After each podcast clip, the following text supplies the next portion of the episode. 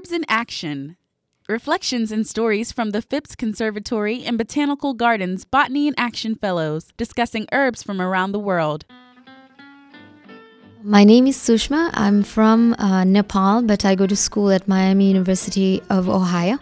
Uh, for the past four years, I've been studying uh, in the mountains of uh, Nepal in central Himalaya. Um, there, I study with four ethnic communities on how they use uh, their plant resources. One of the plants that uh, really uh, is very important to the people who I work with is uh, Rhododendron arboreum. Locally, um, rhododendron is known as uh, tokta or taktok.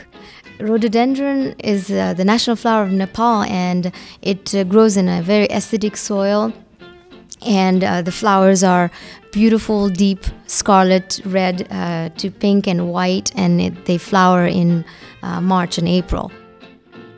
Women use the flowers to decorate their hairs in their house. But in other parts of Nepal, it is used also in various other ways. And the paste of the young leaves uh, are applied to cure headache and rheumatic pains.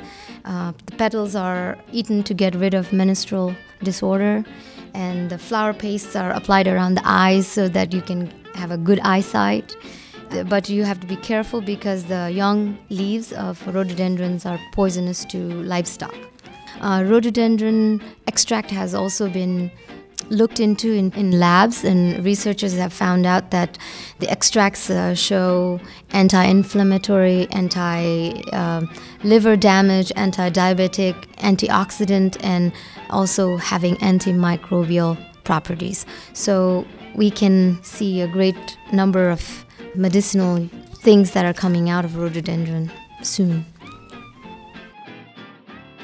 Herbs in Action is a collaboration between Phipps Conservatory and Botanical Gardens and the Saturday Light Brigade, and is made possible by the Mary Jane Berger Memorial Foundation, dedicated to educating the community about the many benefits and uses of herbs. To hear this feature again or learn more about herbs from around the world, visit mjbergerfoundation.org.